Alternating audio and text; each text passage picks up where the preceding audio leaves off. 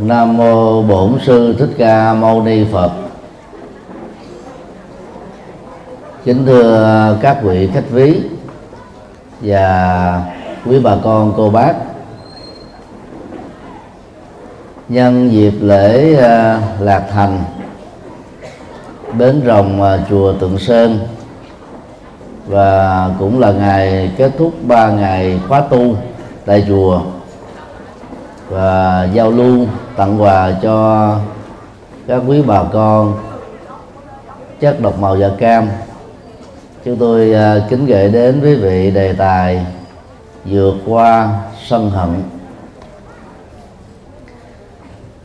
Sân hận là khái niệm Phật học chỉ cho nếp suy nghĩ, lời nói và các hành động gây thương tổn con người, dẫn đến nỗi khổ và niềm đau trực tiếp hay là gián tiếp.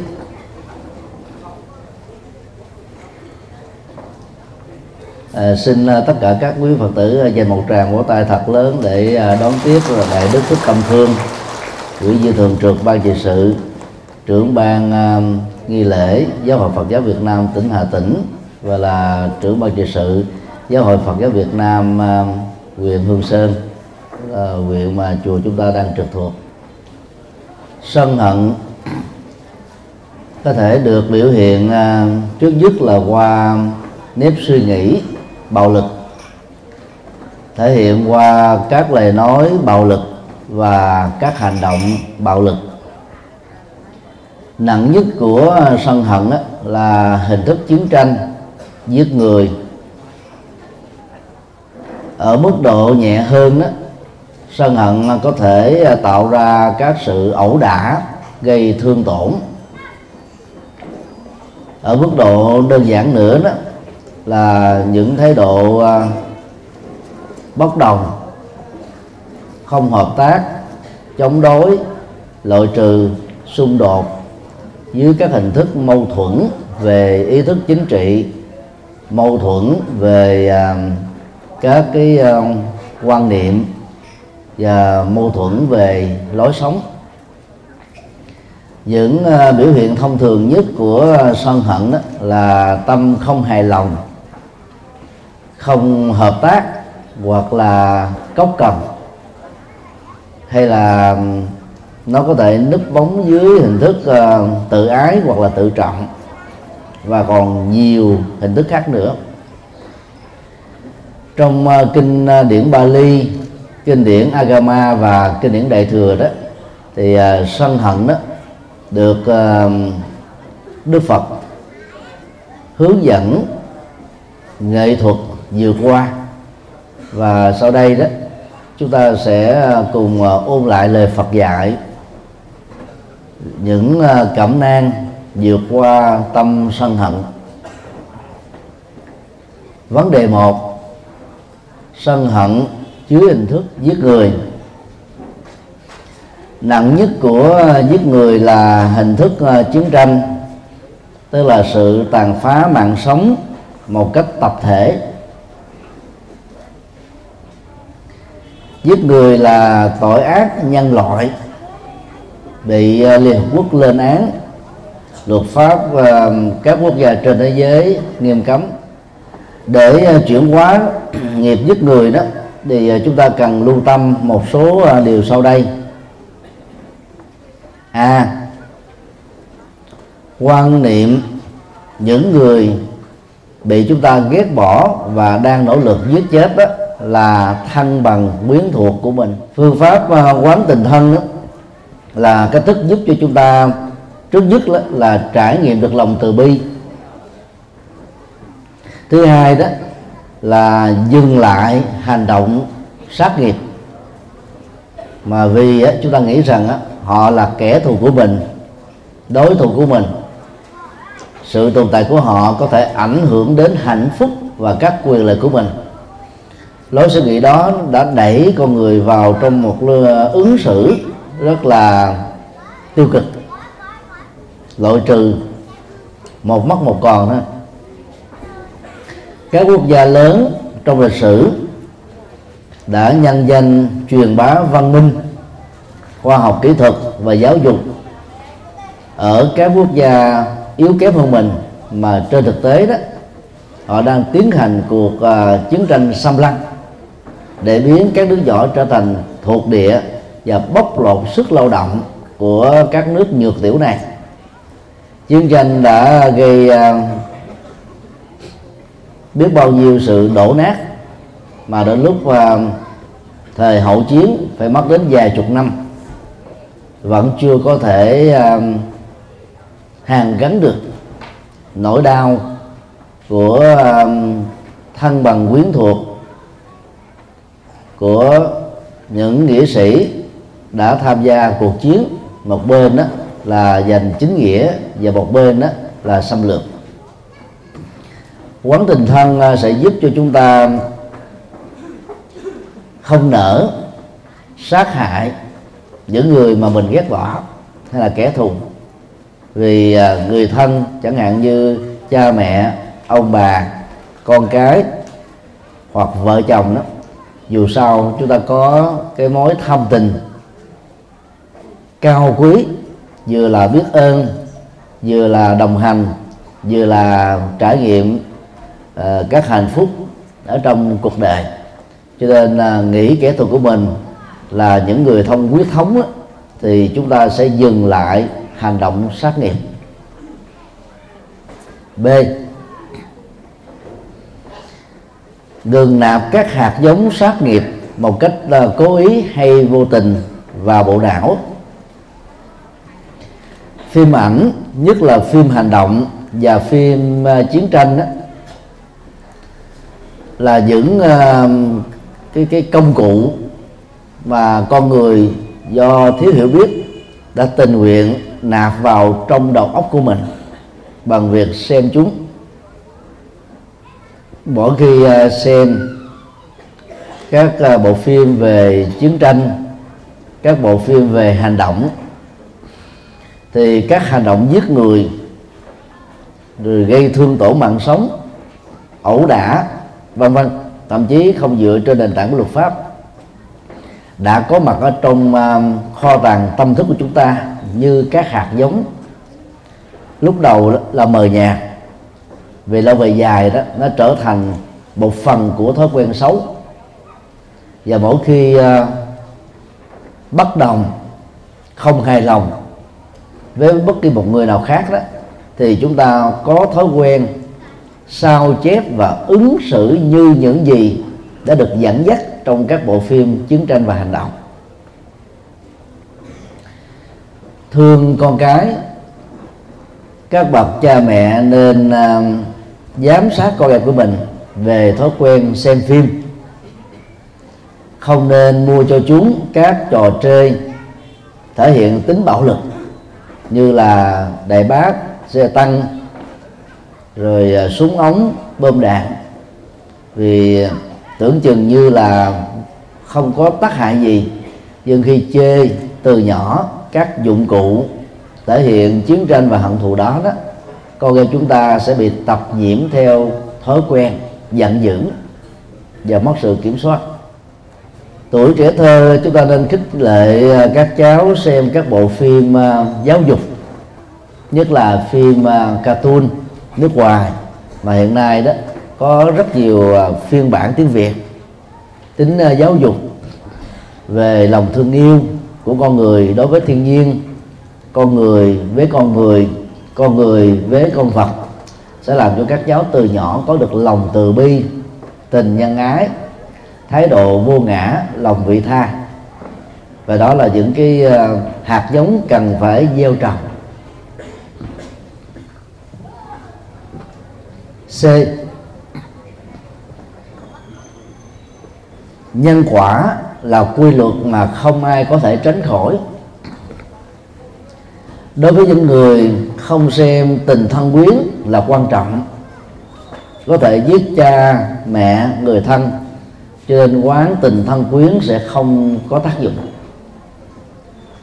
Và do vậy đó, việc mà khuyên họ xem những bộ phim có lòng từ bi, hạn chế tối đa phim chiến tranh, phim hận thù cũng vô tác dụng. thì những người như thế đó cần phải được hướng dẫn về luật nhân quả, mà tính công bằng xã hội của nó đó là không thể nào bị sai lọt. Luật pháp có thể bị lũng đoạn, luật pháp có thể bị qua mặt, luật pháp có thể ứng xử sai dẫn đến nỗi hàm oan. Luật pháp phải dựa vào tính tương đối của tang chứng, vật chứng và nhiều yếu tố ngoại phạm, và do đó luật pháp chỉ thể hiện được tính công bằng xã hội tương đối thôi. Do đó khi thấy rõ được luật nhân quả chi phối và trừng phạt một cách rất nghiêm khắc những kẻ giết người,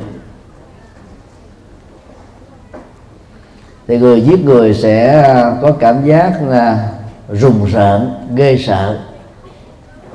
Như là khi giáo dục họ bằng các hình thức răn đe như việc tàn sát con người phạm vào tội chống lại nhân loại, chết bị đọa địa ngục, đời đời kiếp kiếp bị trừng phạt, sống đi chết lại rất nhiều lần, thì những thành phần điếc không sợ súng, cùi không sợ lỡ, thấy quan tài không đổ lệ đó, bắt đầu đó suy nghĩ lại và nỗ lực vượt qua được các thói quen xấu dẫn đến nỗi khổ niềm đau cho tha nhân. Không phải lúc nào giáo dục về địa ngục và giáo dục về nhân quả đều tạo ra tính áp phê đối với những người có thói quen hễ giận là đấm đá, hễ bực tức là có thể dùng vũ khí hay là các dụng cụ để gây thương tật hoặc là chết người. Do đó ngoài ba điều này ra đó thì chúng ta nên lưu ý điều D: khai thác góc độ lòng từ bi đang tiềm ẩn trong các bộ phim mafia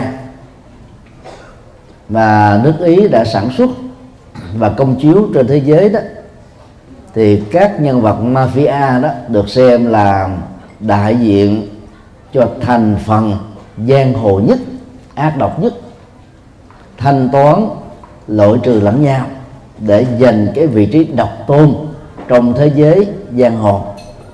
Họ mua chuộc các quan chức biến chất, họ lũng đoạn xã hội, họ gây nỗi sợ hãi khắp mọi nơi, họ làm cho cuộc sống này trở nên vô thường hơn, mong manh hơn. Nhưng trong tâm của những kẻ ác độc đó vẫn tiềm ẩn một chất từ bi nho nhỏ.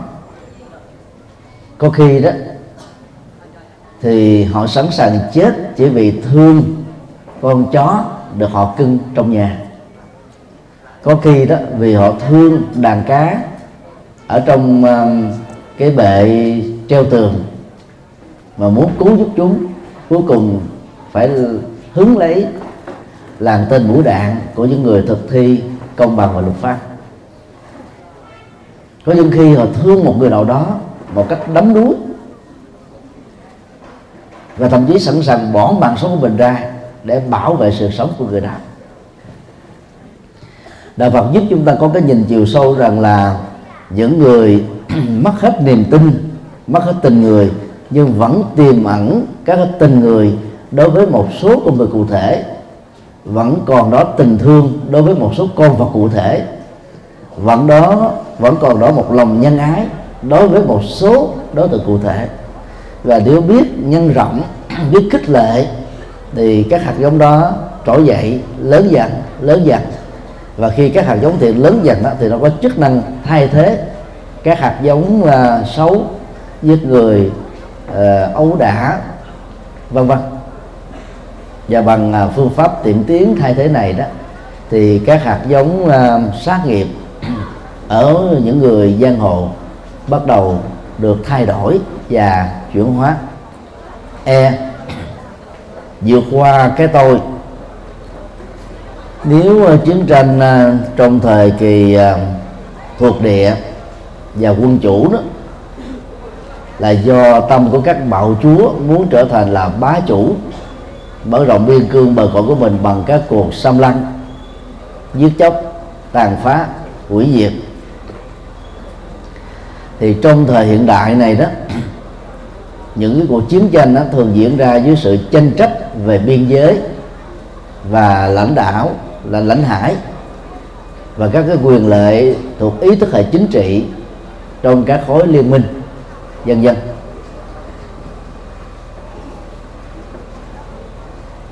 Các bạo chúa đều có ngày tàn, và ngày tàn của bạo chúa là một ngày rất là thê lương, ảm đạm. Mà khi nhớ đến hay nghĩ tưởng về đó, người ta thường có những hành động phỉ nhổ, bởi vì đó là những con người quá ác độc, dẫn đến biết bao nhiêu sự tàn tóc và tàn phá. Thậm chí đến cả 100 năm sau đó, có những nước nghèo vẫn chưa có thể khôi phục lại, xây dựng lại cái nền hòa bình, thanh bình mà trước đây đó người dân của họ đã từng được hưởng và xứng đáng được hưởng. Hãy suy nghĩ đến cái mảnh đề khổ đau của những tên bạo chúa, những tên tướng hung ác, những kẻ giết người không gớm tay. Thì kẻ giết người đó sẽ suy nghĩ lại rằng là đến một thời điểm nào đó trong đời tôi cũng sẽ như thế, tôi không có ngoại lệ, và tôi trở thành là tội đồ của lịch sử, bị phỉ nhổ. Thậm chí chết rồi đó, người ta còn đào mồ quyệt lên, bầm chặt, giết chóc, trả thù. Và cũng cần phải suy nghĩ rằng là không ai chết có thể mang đi được tất cả những gì mà mình đã gây dựng, bao gồm động sản, bất động sản, gồm những cái tài vật do cướp bóc phi pháp. Tất cả phải bỏ lại sau lưng, ra đi một mình với tổng thể các nghiệp thiện và nghiệp ác mà. Nhận thức này sẽ giúp cho chúng ta thức tỉnh rằng là toàn bộ các hành động giết người, phạm pháp, trộm cắp thực ra chỉ phục vụ cho khẩu vị, cho cái thân thể này trong khoảng một thời gian nhất định, chứ không phải là vĩnh hằng. Do đó thay vì dướng vào nghiệp sát dẫn đến tội phạm, thì tại sao không biết dùng thân này để chăm sóc và đem lệ lạc cho tha nhân? Cũng là một con người với cái quỹ thời gian ngắn ngủi giống nhau. Có người đó thì tận dụng nó để làm biết bao nhiêu việc thiện, tại sao mình lại tận dụng nó để làm biết bao nhiêu nỗi khổ niềm đau? Điều đó chắc hẳn rằng chúng ta không được thông minh, không được khôn ngoan và không xứng đáng là một người tốt như bao nhiêu người khác. Thì đó là những cách thức, những điều quán chiếu có thể giúp cho một người hễ nóng giận là giết chóc, hễ bực tức là ẩu đả, hễ không hài lòng đó thì tham gia các cuộc chiến tranh chống đối, loại trừ. Vấn đề 2: chuyển hóa tâm giận dữ. Theo Đức Phật đó, tâm giận dữ là yếu tố quan trọng mang tính đạo diễn, dẫn đến sự giết người và các hành động mất sự kiểm soát của thân. Vì tâm giận dữ là yếu tố đạo diễn, cho nên để ngừng hết toàn bộ các hành động giết người và giận dữ gây thương tổn người khác, chúng ta phải vượt qua tâm giận dữ của mình.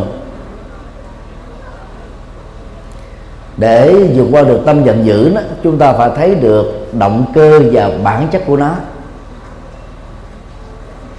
Nó xuất hiện không phải bỗng dưng hay tình cờ, nó có thể bị tác động trong một cái tình huống nhất định nào đó. Và sau đây là những tình huống cụ thể chúng ta cùng khảo sát để nỗ lực làm chủ được tâm mình mỗi khi cơn giận xuất hiện. A. Thất vọng do kỳ vọng nên tạo ra tâm giận dữ. Những người sống với chủ nghĩa tuyệt đối và lý tưởng hóa đó bao giờ cũng đặt ra cho mình hàng loạt các tiêu chí để mong đạt cho bằng được các nỗ lực đó. Về bản chất đó, đó là người cầu tiến, người đáng được tán dương. Vì những người như vậy đó, họ rất là xông xáo, năng động, tích cực, lạc quan, luôn luôn nghĩ đến việc phụng sự, đóng góp, làm cái gì đó, làm đến nơi tính chốn, làm bằng cả trái tim, làm bằng tất cả những gì mà họ có, bao gồm thời gian, tiền bạc, công sức và trí khôn ngoan. Nhưng mà vì cái kỳ vọng quá lớn đó, mà tình huống diễn ra đó ngoài ý muốn của mình, làm cho một số người đó đã không cảm thấy là cái công sức và những gì mình bỏ ra đó là nó tương thích với kết quả, cho nên tâm giận dữ nó trỗi dậy một cách rất là tự nhiên. Trong tình huống này đó thì chúng ta rất dễ dàng cảm thông với người giận dữ, vì cái giận dữ của họ là hướng đến sự toàn diện tốt đẹp cho một con người, một sự vật, một tình huống hoặc là cho nhiều. Những người như thế đấy thì cũng cần phải suy nghĩ rằng là tính tương đối là sự tuyệt đối của cuộc sống, và kết quả của những gì mà chúng ta nỗ lực đó, không lệ thuộc hoàn toàn vào ý muốn chủ quan của chúng ta.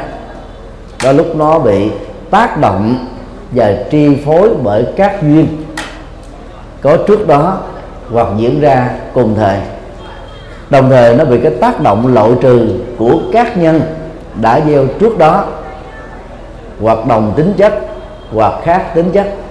Cho nên đó, sau khi có những cái tác động loại trừ xong rồi đó, thì các hành động nỗ lực mang tính cao quý của chúng ta còn lại, cái đó nó trở thành là kết quả.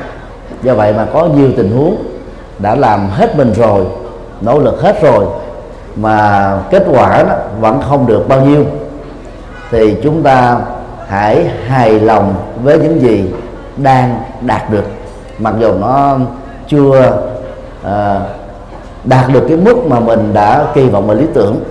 Bằng cách này đó, chúng ta sẽ làm chủ được cơn giận tức ở bản thân mình. Sự giận tức đó có thể xuất hiện với hình thức là không thỏa mãn, không hài lòng với những gì chúng ta đang có, đang nỗ lực, đang đạt được, đang cần trợ giúp, hoặc là đang khắc phục để vượt qua.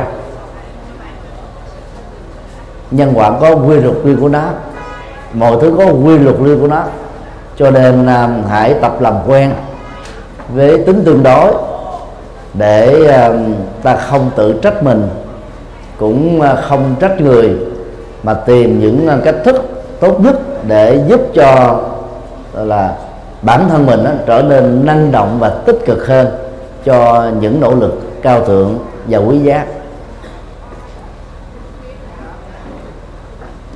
B. Vì cái tôi bị va chạm, người quan trọng quá về cái tôi của mình đó, rất dễ dàng cảm thấy rằng là mình bị xúc phạm, bị thương tổn, bị xem thường. Lúc đầu nó được núp bóng dưới hình thức là lòng tự trọng, về lâu về dài đó nó được thể hiện dưới hình thức là lòng tự ái. Trong tâm thức học Phật giáo đó thì cái tâm lý tế nhị đó, đó được gọi là ngã si và ngã ái. Ngã si đó là si mê về chính mình, tức là mình quan trọng quá về mình, đề cao về mình, và mình kỳ vọng người khác phải thể hiện lòng tôn kính, sự quý trọng hay là cái quan hệ hay là giao tế để làm cho mình đó cảm thấy ưng ý. Ngã ái đó là thương mình một cách quá đáng, chiều chuộng mình một cách không cần thiết, xích xoa mình trong những tình huống mà càng làm nó thì càng làm cho mình tăng thêm nỗi khổ và niềm đau. Khi tự ái đóng vai là một lòng tự trọng đó, thì tự ái đó trở nên rất là tế nhị và khó chịu, bên ngoài rất là lịch sự, giao tế, niềm nở, vui vẻ, thậm chí là lời nói lúc nào cũng vừa lòng người khác, nhưng mà trong tâm của mình đó, nó nổi lên một cái sự bực dọc tức tối lắm, gần như là họ phải bắt buộc làm như thế chứ còn không muốn làm như vậy. Ngã ái đã làm cho chúng ta nuôi lớn cái tôi của mình dưới nhiều hình thức khác nhau. Vợ chồng đôi lúc lấy nhau là kết quả của tình yêu 5 năm, 10 năm. Nhưng mà trong quá trình tìm hiểu nhau thì không để ý đến cái tôi của nhau. Về sống chung đó, hai cái tôi va chạm liên tục.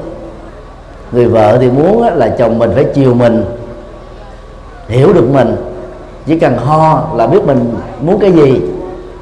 Khi mình nói mình không muốn thì phải nên hiểu là mình đang rất muốn.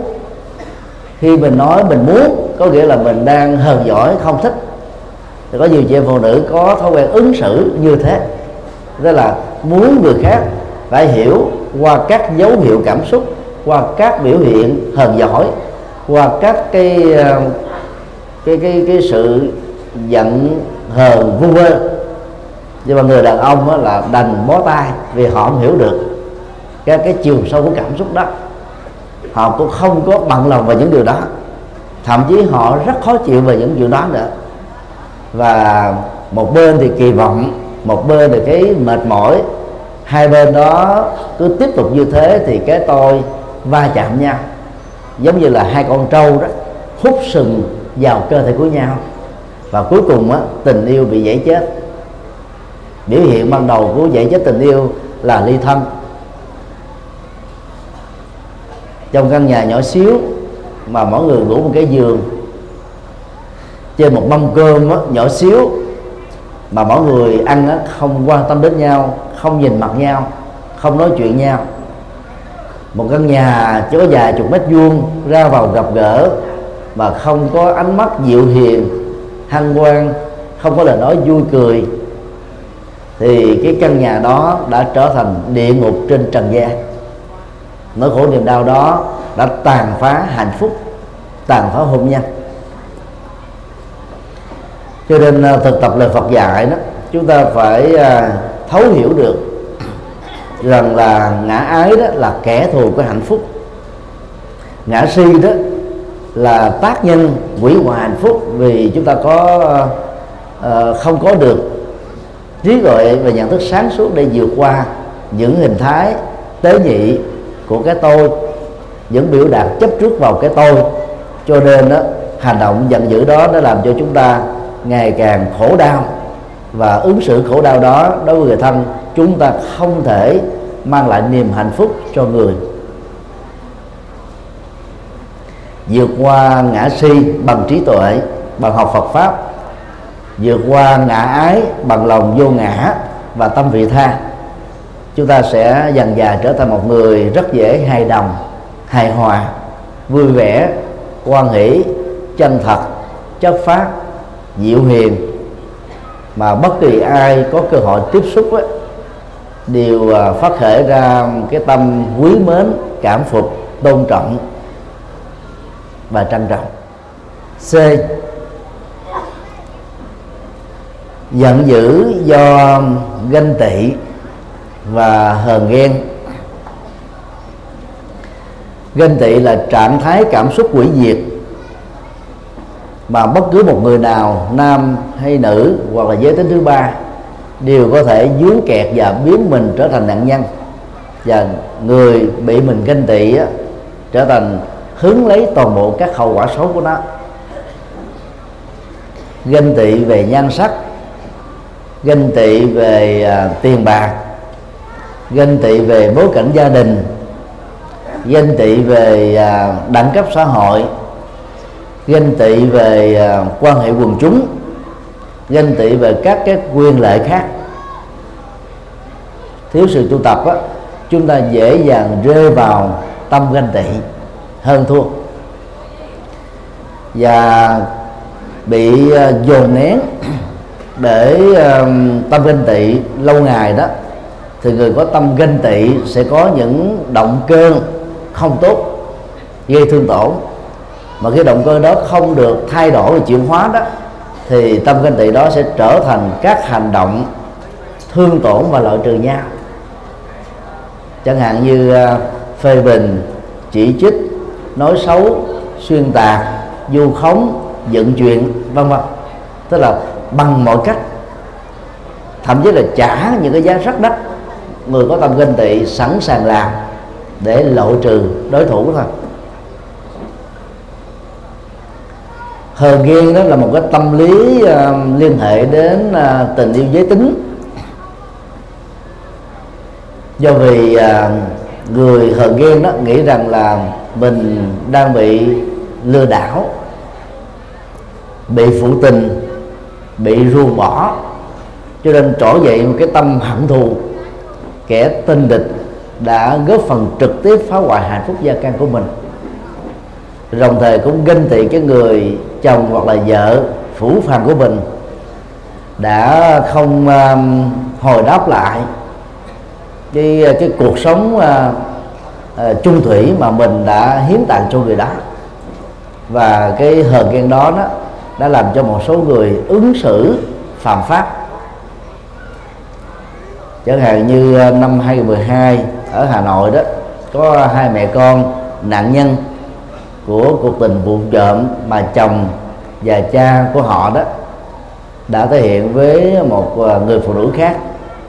Hai mẹ con này đó đã bày mưu lập kế, lấy một xô phân heo rồi là đổ chụp lên trên đầu cổ của kẻ tình địch để làm nhục, rồi bị luật pháp nghiêm xử, phải bồi thường và phải chịu ngồi tù. Năm 2013 đó thì ở Bà Rịa Vũng Tàu, người chủ của tiệm tóc vì hờn ghen nghĩ rằng chồng mình phụ tình với một cô nhân viên, gian díu với cô nhân viên, cho nên đó đã ra lệnh cho đàn em của mình đó xăm con rết ở trên ngực của cô ấy và ở trên đôi má của cô ấy để trả thù. Và hành động đó đã dẫn đến tình trạng ngồi tù trên 10 năm. Dĩ nhiên trong những cái vụ thiếu chung thủy đó thì người giận dữ là có những cái lý do chính đáng, có những cái cơ sở mà đứng quan sát khách quan đó, người quan sát có thể trải lòng cảm thông ở một số trường hợp nhất định, như các hành động trả thù, trả đũa và gây những cái tác hại lên tình địch đó, là điều mà luật pháp nghiêm cấm. Luật hôn nhân gia đình có những khung hình phạt, xử phạt, dĩ nhiên là nó chưa đủ mạnh để răn đe. Còn giữ chồng, giữ vợ đó có nhiều cách. Thay vì thể hiện sự giận làm các hành động phạm pháp, thì chúng ta hãy phân tích lại cách ứng xử của mình với chồng hoặc vợ. Có thể có nhiều người vợ đó vì quá chu đáo trong nhà ngoài phố, vì quá thương con, vì quá tuyệt hảo về bếp núc mà không còn thời gian để chăm sóc nhan sắc của mình, ăn mặc xốc xếp, rồi đôi lúc đó, quạo quọ, căng thẳng, chì chiết, nặng nhẹ với chồng, vân vân, dẫn đến cái tình trạng chồng cảm thấy nhàm chán mà tìm phở ngoài đường. Nếu nó là sự thật đó, thì thay vì hờn trách chồng thì hãy thay đổi lại lối ứng xử để làm mới chính mình, và lúc đó chồng có cơ hội vừa được tha thứ, vừa cảm thấy sự cao thượng của người vợ và những hy sinh quý giá của cô ấy, quay trở về với lòng ăn năn hối lỗi để vượt qua. Nếu người vợ đi ngoại tình vì lý do đó là chồng không màng đến nhan sắc của cô ấy, không biết khen tặng cô ấy, không biết chăm sóc cô ấy, không dành thời gian và tình yêu cho cô ấy, chỉ nghiện công việc, nghiện rượu chè, nghiện cờ bạc, nghiện không gian của các quán nhậu, và cô ấy cảm thấy mình bị bỏ rơi, cô đơn. Cô ấy nghĩ rằng mình như là một con vật, mỗi khi chồng cần á, thì thỏa mãn, khi hết nhu cầu đó thì phớt lờ, dầu cho được chu cấp đầy đủ các tiện nghi vật chất. Thỉnh thoảng một số chị em phụ nữ vẫn thèm một cái bờ vai để nương tựa, một cái sự quan tâm để nâng đỡ, một cái hành động yêu thương để trải nghiệm, gọi là hết lòng và cháy mình. Và do đó cô ấy có thể lỡ mà phạm tội ngoại tình. Có thể còn có nhiều nguyên nhân khác nữa. Nói chung đó là đạo Phật dạy chúng ta cái cách phân tích nguyên nhân và các tình huống dẫn đến tình trạng không hài lòng để chúng ta khắc phục nó. Phần lớn chúng ta có khuynh hướng là chữa lửa, tức là giải quyết vấn đề ở cái ngọn, thay vì đó là phải phân tích và tìm ra được cái nguyên nhân chiều sâu, thì chúng ta mới có giải pháp lâu dài. Không phải ở trong tình huống cụ thể đó, mà nó còn có những cái dây mơ rễ má về sau, hoặc là ngăn chặn các hành động tương tự xảy ra trong tương lai. Và bằng thói quen phân tích nhân quả, thay đổi bản thân để cải thiện mối quan hệ vợ chồng và người thân đó, chúng ta sẽ làm cho tình huống đó trở nên nhẹ nhàng hơn, thư thái hơn và bình an hơn. Và bằng cách này đó, chúng ta sẽ không phải chìm sâu trong nỗi khổ niềm đau của cơn hờn ghen, giận tức. Vấn đề 3, phát triển tâm từ bi. Dầu là giận dữ thể hiện dưới hình thức giết người, thương tổn, chửi bới, mắng nhiếc, chì chiết, hành hạ, xúc phạm, chà đạp, hay là dưới hình thức không hợp tác, không hài lòng, cốc cần, vân vân, thì ngoài việc hiểu được hậu quả của các hành động xấu đó về phương diện pháp luật và dân sự, ngoài việc tìm hiểu về nguyên nhân để ngăn chặn cái động cơ, thì người tu học Phật đó cần phải nuôi lớn tâm từ bi. Bởi vì nó có giá trị giúp cho chúng ta đã vượt qua được các hành động dẫn đến sự thương tổn và dẫn đến nỗi khổ niềm đau. Trong tiếng Pali đó, từ được gọi là metta, bi được gọi là karuna. Định nghĩa căn bản của Phật học về từ bi là năng lực cảm thông nỗi khổ niềm đau ở người khác là bi, năng lực nhổ lên được, trị liệu được và mang lại hạnh phúc cho tha nhân gọi là từ. Phần lớn đó chúng ta chỉ trải nghiệm sự mũi lòng của mình đối với tha nhân thôi. Chẳng hạn như người mẹ thương con, chiều theo con, đó không phải là từ bi, mà đôi lúc đó, cái sự thương và chiều đó dẫn đến các hậu quả xấu nữa là khác. Hoặc là ra đường nhìn thấy một số người đóng cảnh giả là tàn tật, khổ đau, quằn quại, la hét, ta mũi lòng trao tặng cho họ những gì mà mình đang có, với niềm hy vọng rằng là người đó có thể khắc phục được cái nỗi khổ niềm đau, thì đó cũng chỉ là sự mũi lòng thôi. Rất nhiều người đã bị lợi dụng lòng từ bi, đã bị lợi dụng sự mũi lòng. Cho nên cần phải phân biệt sự khác nhau giữa sự mũi lòng, tức là việc thể hiện cảm xúc của chúng ta với người khác đó bằng một cái tác động tâm lý, còn lòng từ bi đó là một cái nhận thức có chiều sâu để dẫn đến các cái hành động mang lại hạnh phúc đích thực. Về ứng dụng lòng từ bi đó thì chúng ta thấy là việc giúp người luôn luôn được thể hiện dưới ba cách thức.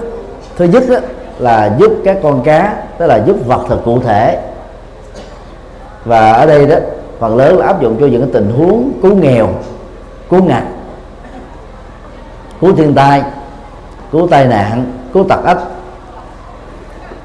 Giúp bằng các cái cần câu, tức là định hướng nghề nghiệp, tư vấn nghề nghiệp, hỗ trợ nghề nghiệp, hỗ trợ công việc làm, vân vân, để giúp cho những người lâm vào những hoàn cảnh khó khăn đó, có được cái cơ hội tự đứng dậy bằng bàn tay và khối óc, cũng như là nỗ lực có phương pháp của bản thân mình.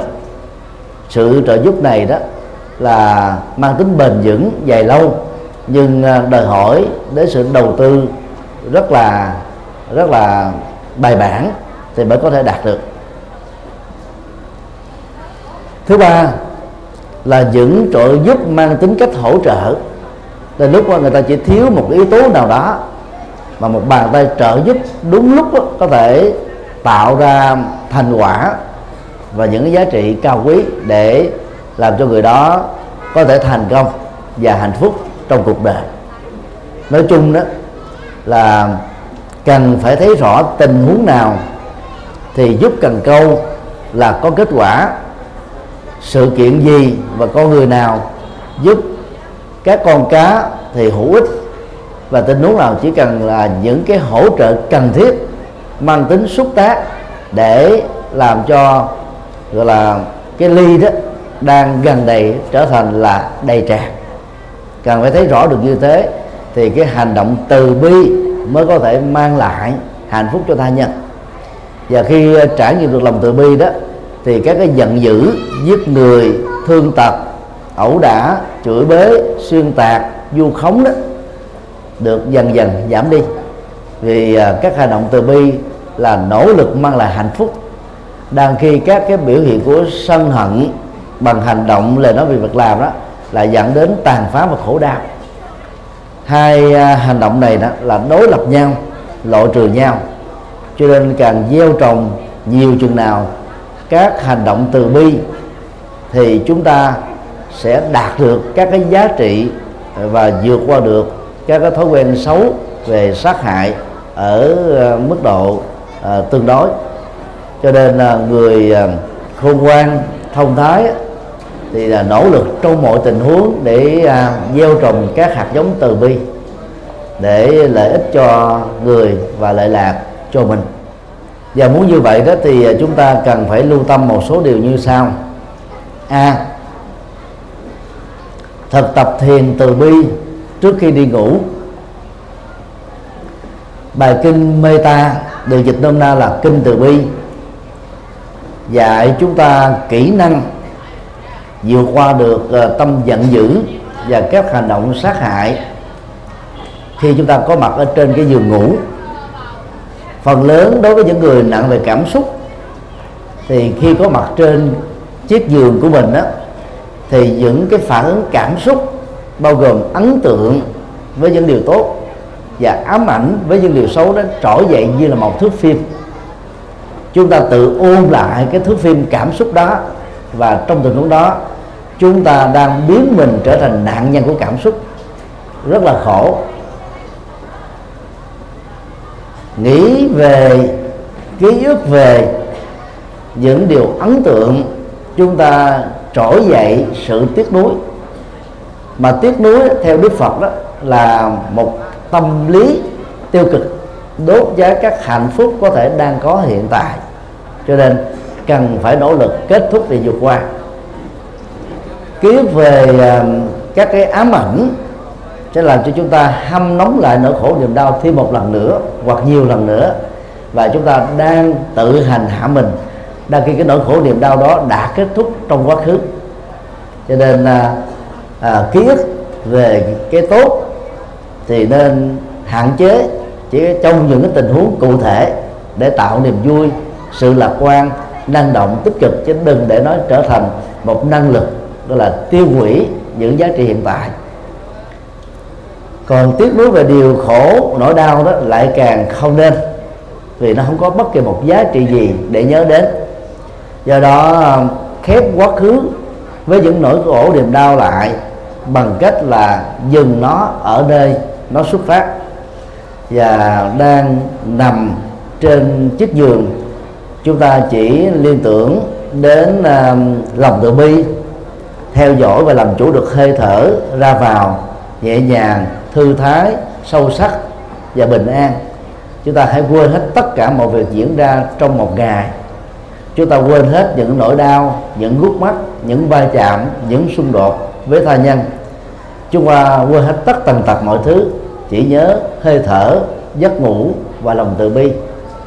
Thực tập lòng từ bi bắt đầu bằng việc chúng ta nhớ đến ơn ích của những người đã gây tạo hạnh phúc cho mình, bao gồm cha mẹ, ông bà, vợ chồng, con cái, người thân, người nâng đỡ, người hỗ trợ chúng ta, như là một sự biết ơn.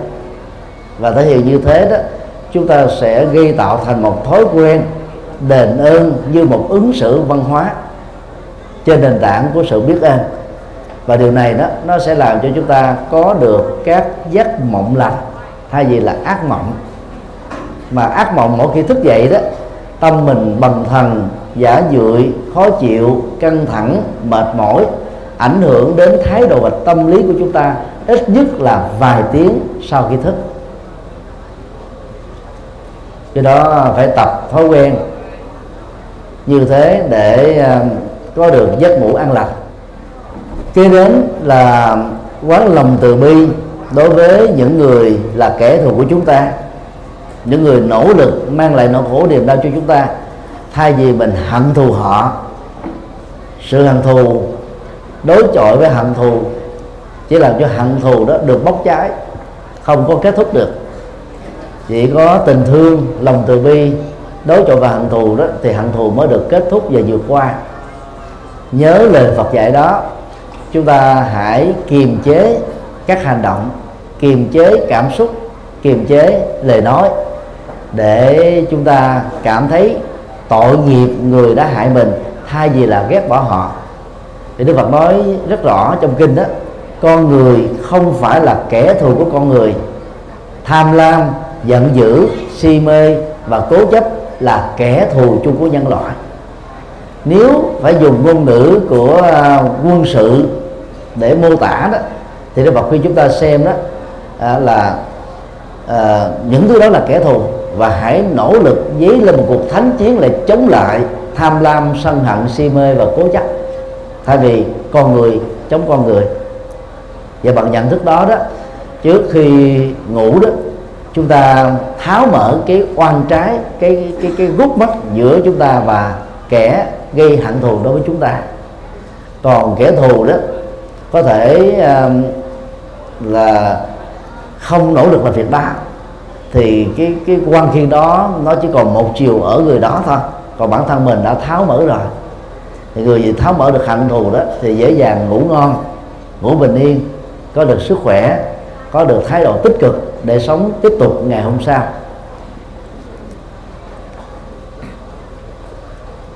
B. Trải nghiệm yêu thương đối với các con vật và môi trường sống. Môi trường sống đó, bao gồm các loại thảo mộc và cái hoàn cảnh xung quanh. Ngày nay đó, các nhà khoa học về môi trường cho chúng ta biết sự cân bằng sinh thái, quý trọng biết dường nào, vì nó góp phần làm cho hành tinh này đó có tuổi thọ dài hơn, để phục vụ cho sự sống của con người bền vững hơn. Mà muốn như thế đó thì việc ngăn chặn sự tàn phá môi trường, sự giết hại các loài động vật quý hiếm đang có nguy cơ tuyệt chủng là điều rất đáng được chúng ta quan tâm. Bởi vì sự cân bằng sinh thái đó sẽ làm cho nạn hâm nóng toàn cầu đó diễn ra chậm hơn, và hành vi của chúng ta đã còn sức sống để phục vụ cho con người hơn. Bằng không đó là băng tuyết ở hai đầu cực Bắc và cực Nam nếu bị tan hủy ra thì ít nhất là 3/4 các quốc gia trên địa cầu này sẽ bị chìm ở trong biển nước, và do đó chúng ta sẽ trở thành nạn nhân của nạn đại hồng thủy. Do đó quốc gia nào cũng kêu gọi các nhà doanh nghiệp đó hạn chế một cách tối đa sự khai thác thiên nhiên một cách lạm dụng và không tạo điều kiện cho chúng bị hủy diệt. Đồng thời Liên Hợp Quốc cũng kêu gọi các quốc gia tiên tiến về công nghiệp hiện đại đó giảm đi cái phần đầu tư vào công nghiệp này để bảo vệ môi trường. Trong 10 năm trở lại đây đó, hành tinh chúng ta chứng kiến sự hâm nóng toàn cầu quá lớn, sự thay đổi về thời tiết khí hậu một cách thất thường là những dấu hiệu báo động đỏ để buộc chúng ta phải xem xét lại các hành động khai thác thiên nhiên của mình và cách thức chúng ta tiêu thụ những gì mà mẹ thiên nhiên đã cung ứng cho mình trong cuộc đời. Khi con người thể hiện được tình thương yêu về thiên nhiên thì con người cũng dễ dàng thể hiện tình thương yêu của mình đối với loài vật, nhất là gia súc, con chó, con mèo. Thường được chúng ta thương. Những người phương Tây ngày nay đó cưng gia súc đôi lúc còn hơn cả thương yêu con người. Con người đó chăm sóc gia súc một ngày 4 giờ đồng hồ, sáng mơ dẫn nó đi tập thể dục, về đó cho nó tắm, sau đó chăm sóc cho nó ăn. Khi bệnh hoạn đó dẫn đến bệnh viện thú y, mỗi tháng nó trung bình bỏ ra khoảng $600 để cho một con mèo và một con chó được sống hạnh phúc. Nhưng trong số những người như thế lại có rất nhiều người chai sạn hoàn toàn với tình thương yêu con người. Thì có thể là trong quá khứ họ đã từng bị ruồng bỏ, bị con người gây thương tổn, để con người trả ân bằng báo oán, cho nên họ mất niềm tin vào con người, mất niềm tin vào cuộc sống, mất niềm tin vào những cái giá trị cao quý mà sao là người đang hưởng thụ, cho nên đó họ dành hết tất cả tình thương yêu đó cho loài gia súc thôi. Thì đó là một cái ứng xử cực đoan. Trên thực tế thì khi mà mình trải nghiệm lòng thương yêu đối với con vật đó thì chúng ta cũng dễ dàng trải nghiệm lòng thương yêu đối với con người. Thì con vật đó không giá trị bằng con người mà ta còn làm được thì con người quý giá hơn, xứng đáng hơn. Cho nên đó, việc thể hiện lòng từ bi đối với con người không phải là quá khó. Đồng thời chúng ta cũng thấy rất rõ là khi chăm sóc, giúp đỡ, tay lòng từ bi với con người, thực chất là ta đang tạo phúc báo cho chính mình. Nói rằng là mình làm cho tha nhân, cho cộng đồng, cho xã hội, cho quốc gia, thực ta là ta đang làm phước cho chính mình thôi. Nhận thức này đó sẽ giúp cho chúng ta tình nguyện làm phước, hồ hởi làm phước, tích cực làm phước, không bỏ cuộc đối chừng, không chán nản, không thất vọng, không bi quan, không yếm thế. Và mỗi khi làm phước mà gặp những cái trở ngại đó, thì xem đó cũng là chuyện bình thường để không nản lòng thất chí. Nhận thức này sẽ giúp cho chúng ta phân biệt rõ cái kẻ không ban ơn chỉ là một thiểu số, còn đại đa số con người đó người ta có cái tình người, có lòng nhân ái, có cái tâm biết ơn, đền ơn như là một ứng xử văn hóa. Cho nên đừng vì những cái mắc sâu trên một vài lọng mía mà chúng ta cường điệu và quy nạp toàn bộ rừng mía đều có cái khuyết tật tương tự. Nhận thức đó sẽ giúp cho chúng ta tháo mở được thành kiến đối với con người, tháo mở được thành kiến đối với những người na ná, gần giống với những người đã làm chúng ta bị khổ đau, hoặc là ác cảm, thành kiến, khó chịu, không ưa. Thì đó là những cái thực tập nho nhỏ về phương diện nhận thức và quán chiếu để giúp cho chúng ta thiết lập được tình người, nhờ đó vượt qua được tâm giận dữ, tâm khó chịu. C. Mỗi khi giận dữ thì đừng nên phát biểu và hành động. Thì đây là cái cách chúng ta hạn chế tối đa sự mất lòng người. Vì đang lúc giận dữ đó, chúng ta sẽ không kiểm soát được cái cảm xúc của mình, cho nên ta dễ dàng bị lỡ lời, nói những điều không nên nói những lời gây thương tổn, và do đó ta có thể bị rai rứt, khó chịu về sau. Cho nên khi giận dữ đó thì cần phải vượt qua bằng cách là hít thở thật sâu, nhẹ nhàng, thư thái và bình an. Khi giận dữ đó thì chúng ta thay đổi đài tâm, tức là chuyển sang một đề tài mới để thảo luận, để cho tâm mình không bị tập trung vào cái đối tượng, sự vật, sự việc, con người làm cho mình đang khó chịu. Hoặc là chúng ta thay đổi cái không gian đó bằng cách là mình đi bách bộ, quán cây xanh, nhìn thấy màu xanh đó, nó làm cho tâm mình nó dễ chịu. Hay là nhìn thấy cái cảnh gió thoảng mây bay, để liên tưởng đến cái tình trạng là không nên lưu giữ lại trong đầu mình cái tình huống khó ưa. Hãy buông nó, hãy xả nó, như chúng ta để cho nước trôi qua cầu, để cho mây bay trên trời, và không lưu giữ lại bất cái gì trong tâm. Bằng cách thức như thế đó, chúng ta đang trị liệu cảm xúc bản thân mình và không góp phần làm cho lửa giận dữ giữa hai người bốc cháy thêm. Những người mà tuổi từ 40 trở lên đó thì thường có thói quen đó, nấu cơm bằng củi. Còn bây giờ phần lớn chúng ta nấu cơm bằng bếp ga, bằng lò điện, bằng lò vi sóng, vân vân. Nên ít để ý đến cái câu nói cơm sôi bớt lửa, tức là khi cơm quá sôi rồi đó thì ta phải bớt củi ra, bớt lửa đi để cho không bị cháy khét. Thì khi mà người thân của mình đang nóng giận, chúng ta cũng phải nỗ lực bớt lửa, không đổ dầu vào lửa, không tạo thêm bất cứ một cái cơ hội gì để cho lửa bốc cháy. Thì bằng cách này đó, chúng ta đang dập tắt lửa để cho gia đình của mình, cái môi trường mà chúng ta đang sống đó, không bị thiêu rụi bởi cơn giận tức và các hành động nóng tính.